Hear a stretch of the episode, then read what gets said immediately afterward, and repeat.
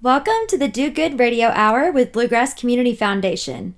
Here at Bluegrass Community Foundation, we believe doing good inspires good. It's the gift that keeps on giving. The intention behind the show is to encourage you by sharing the undeniable good happening within our community. Tune into the Do Good Radio Hour every Monday at 2 p.m. to hear about the good that is the heartbeat of our community and how you can get more involved. This episode of the Do Good Radio Hour is particularly exciting because it is centered solely around On the Table. For those of you who don't know what On the Table is, this episode is a perfect place for you. I get to speak with Kit Anderson, who is just a wealth of knowledge about all that's coming up with On the Table. So, just a little preview of what it is so you can be enticed to listen to the whole episode. On the Table is a week of community conversations about the future of Lexington, and you get to be a participant. This happens April 10th through 16th. I want to say that date again just so everybody hears because it's coming quickly. April 10th through 16th.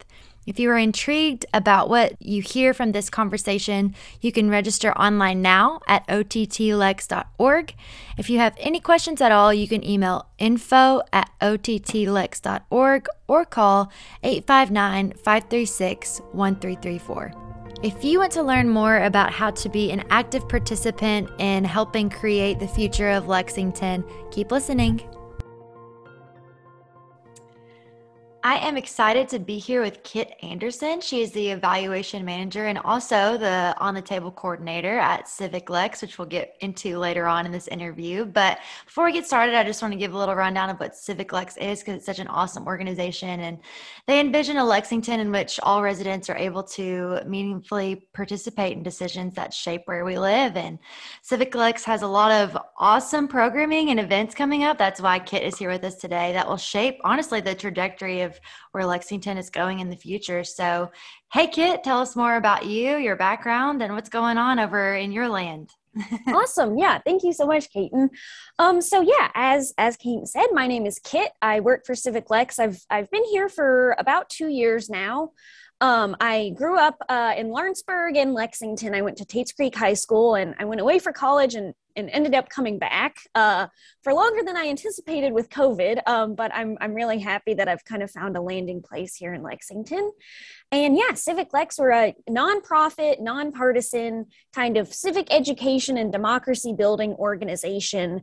Uh, we're really just trying to make it easier and more meaningful to people get involved in local government, whatever that means. So we have all kinds of stuff going on right now. We're doing election coverage, you know, primary coverage, candidate surveys and workshops and campaign finance and in april we're having a candidate guess who you know where you uh, like the game that you flip the tiles down. oh, down i used um, to play that. I love that. Yeah yeah. We we played a round of it just as a trial run. And you know what? It's pretty fun. Um so funny. so we're doing that with uh, council candidates uh, we have a civic artist in residence program right now where we've got a quilter, a filmmaker, and a comedian in three different departments of city government. Um, just trying to figure out like public participation and like bringing creativity and problem solving to some of the stuck aspects of, of running a city, which it turns out, you know, there's lots of those. Um, and yeah we're just we're trying whatever we can to try to make democracy in lexington healthier and more vibrant and just more active.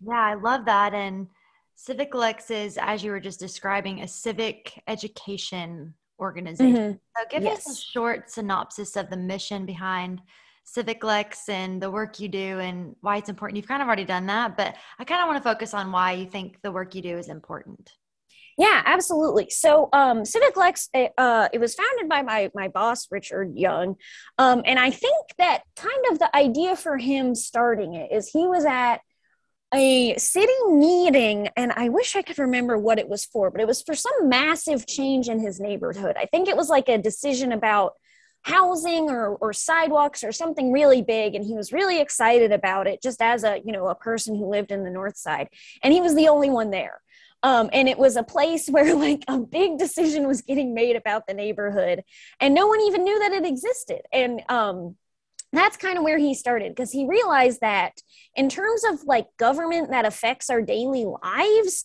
local government is the most important and the one that people know the least about. So you know there's there's plenty of coverage about national politics which can be very frustrating obviously.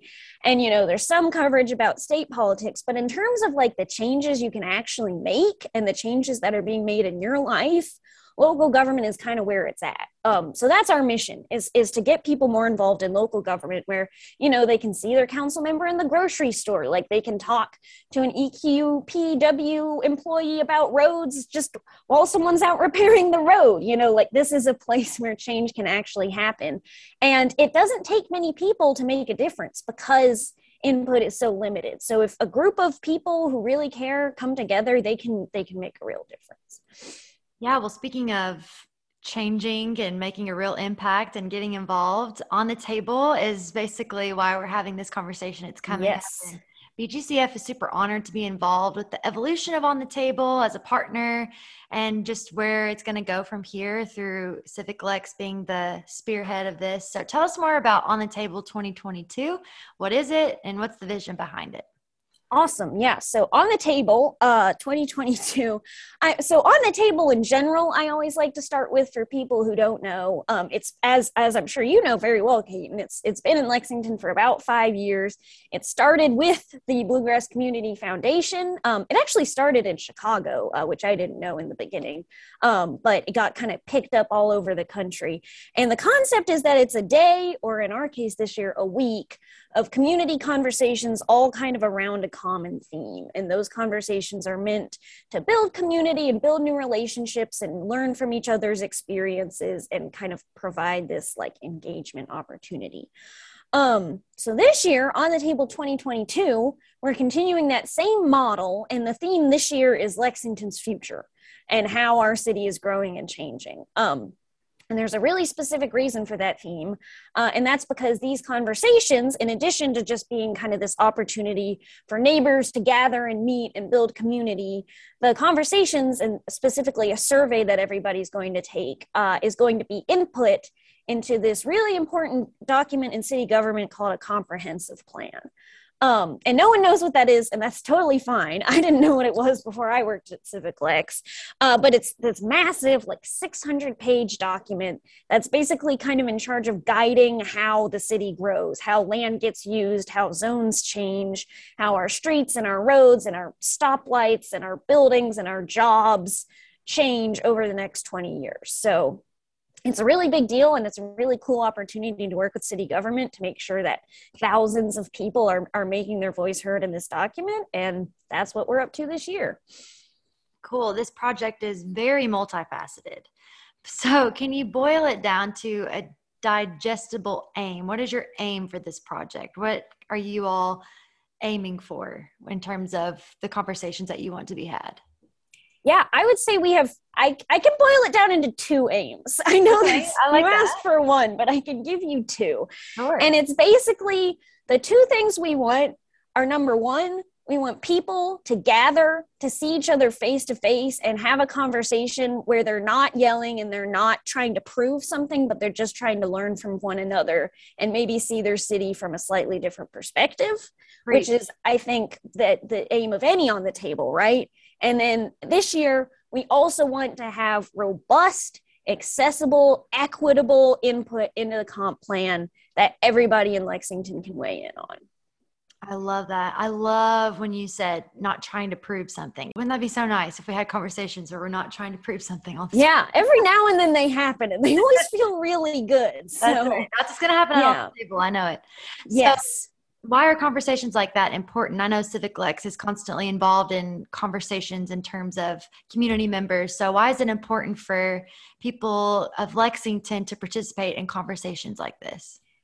Yeah, I think there's a lot of reasons. I mean, anything from, you know, I think it's easy to feel hopeless about about government or about you know our communities and to feel like problems are too big to solve and i think the more time you spend talking with people who care about things and who want things to be better the more achievable all that feels so i think that's a really big deal um, it's also a big deal because we need to show our local government that we care and that we will show up to this and that our input matters and that process is designed to give input will be successful. I think that's a really big deal because I I know that working in local government can be really frustrating. And sometimes it feels like the only time they hear from residents is with a complaint, right? So I think it's really important to show like our constructive, like meaningful discourse that, you know, we also can hold. Um, and finally i think it's just an education opportunity you know i think the comp plan it touches everything the so the five themes of the comp plan which are also the five themes of the conversation are neighborhoods the environment jobs transportation and then like urban and rural balance. So if you care about one of those things which i would imagine most people do it would help you to know about the comp plan and to know how you can use that to to advocate for what you care for. So i think that's a really big opportunity. Sure. Yeah i love everything you just said. And to kind of switch gears sort of i love projects mm-hmm. like this because it creates this dynamic cross collaboration that uh, surges in energy for like a true sense of community, you know? So, who are your other community partners? Just give them a shout out who have helped you in this process. And what has it been like to facilitate a collaboration with so many different entities within the city of Lexington? Yeah, that's a that's a really really good question. And we have so many community partners and they're all volunteers and they're all you know dedicating time and energy and connections and resources to trying to pull this project off. So i am incredibly grateful to them. We actually have 36 people on oh, our wow. on our advisory group team.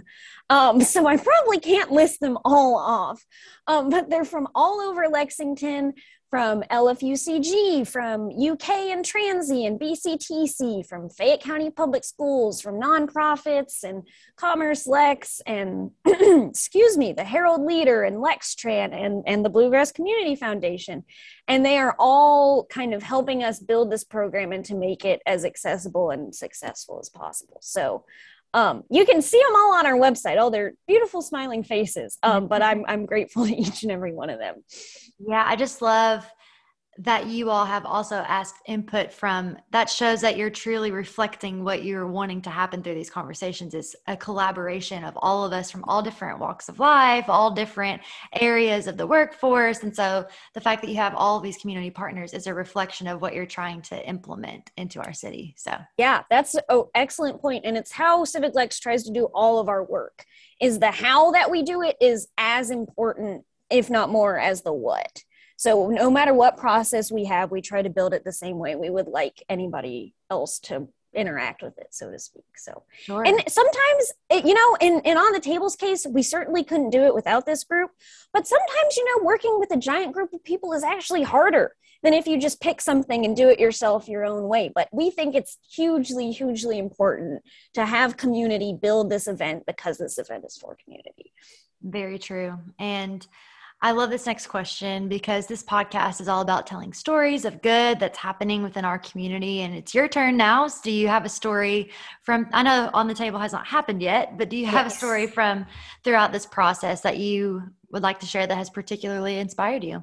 Yeah, th- I thought this was a great question, and it, it kind of made me sit back and think a little bit because I I have such like an in the trenches mentality right now of just like yeah. gotta send this email, gotta get this donation, gotta go go go go go, and I was like, hmm, when am I inspired?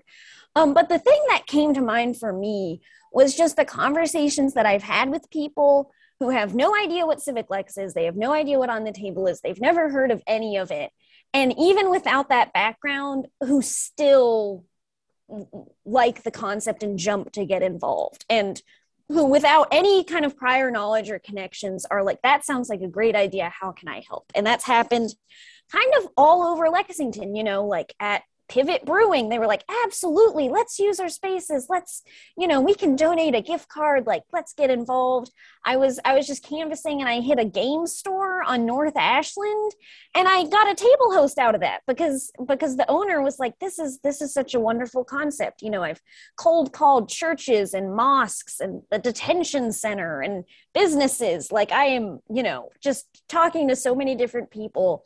And it's great you know people who have already been on the table who are continuing to support. I think that's so wonderful and so important. But to get new faces who also understand why this is important has been really really cool. That's so great. I love that. And just to round out the interview here you've already talked about it a little bit but i just want you to put a period on the sentence kind of of i think you know, when people hear about this on the table event, their immediate thought would be the follow through is super crucial. Mhm. Yes. Okay, we had these conversations, we've imagined a greater Lexington, now what? And you talked about this comprehensive plan. So that's Mhm. what people are really looking for, I think, when it comes to civic engagement. So once on the table has happened, describe the next steps to put these conversations into action. Yeah, that's a great question, and there is there's a lot there. Um, we have a whole subset of our advisory group that's our data working group that's focused on that question. But basically, how it's going to go is April 10th through the 16th. We're going to have the conversations. We're going to have the surveys. All of those are going to come in. Uh, the digital ones, you know, we'll have right away. The paper ones, we have a team of planning and Civic Lex staff ready to transcribe them.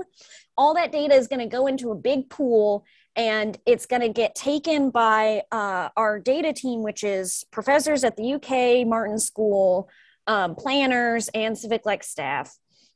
And we're going to kind of wade into the, the data soup, uh, so to speak, and develop a code book of things that people say over and over again as being important or being something that bothers them or being something that they like. And we're going to develop a code book of all those open response questions. So, questions like, how do you think Lexington should protect the environment? And what would make your neighborhood a better place to live? Those are open response questions that people can write literally whatever they want. Um, but we're going to go through it. We're going to code it. We're going to look at every single response.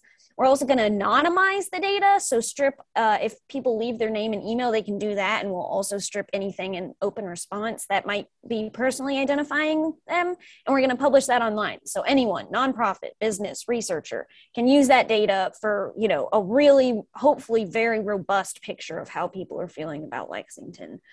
And then as the data gets coded, that's going to go to the planning team. They're developing the goals and objectives for their next comp plan.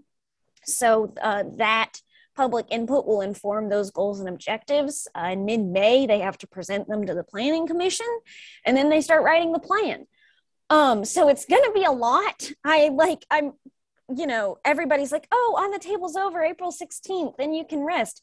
I cannot rest then. It's going to be even crazier after trying to make sure that this data gets processed and that, you know, people's input actually matters. Um, but something that I think is really important and really cool about the processing the data, in addition to the the actual outputs, is that um, Chris Woodall and Jim Duncan of, of the planning division have dedicated their entire staff to helping us process this data, wow. which not only is very helpful, but it means that every single planner is going to be immersed in this data, is going to be reading these responses, is going to be hearing what people have to say. And I think there's no re- no way that they can do that without that kind of filtering into their thoughts, right? And filtering into how they think about Lexington. So I think that's kind of a really cool bonus.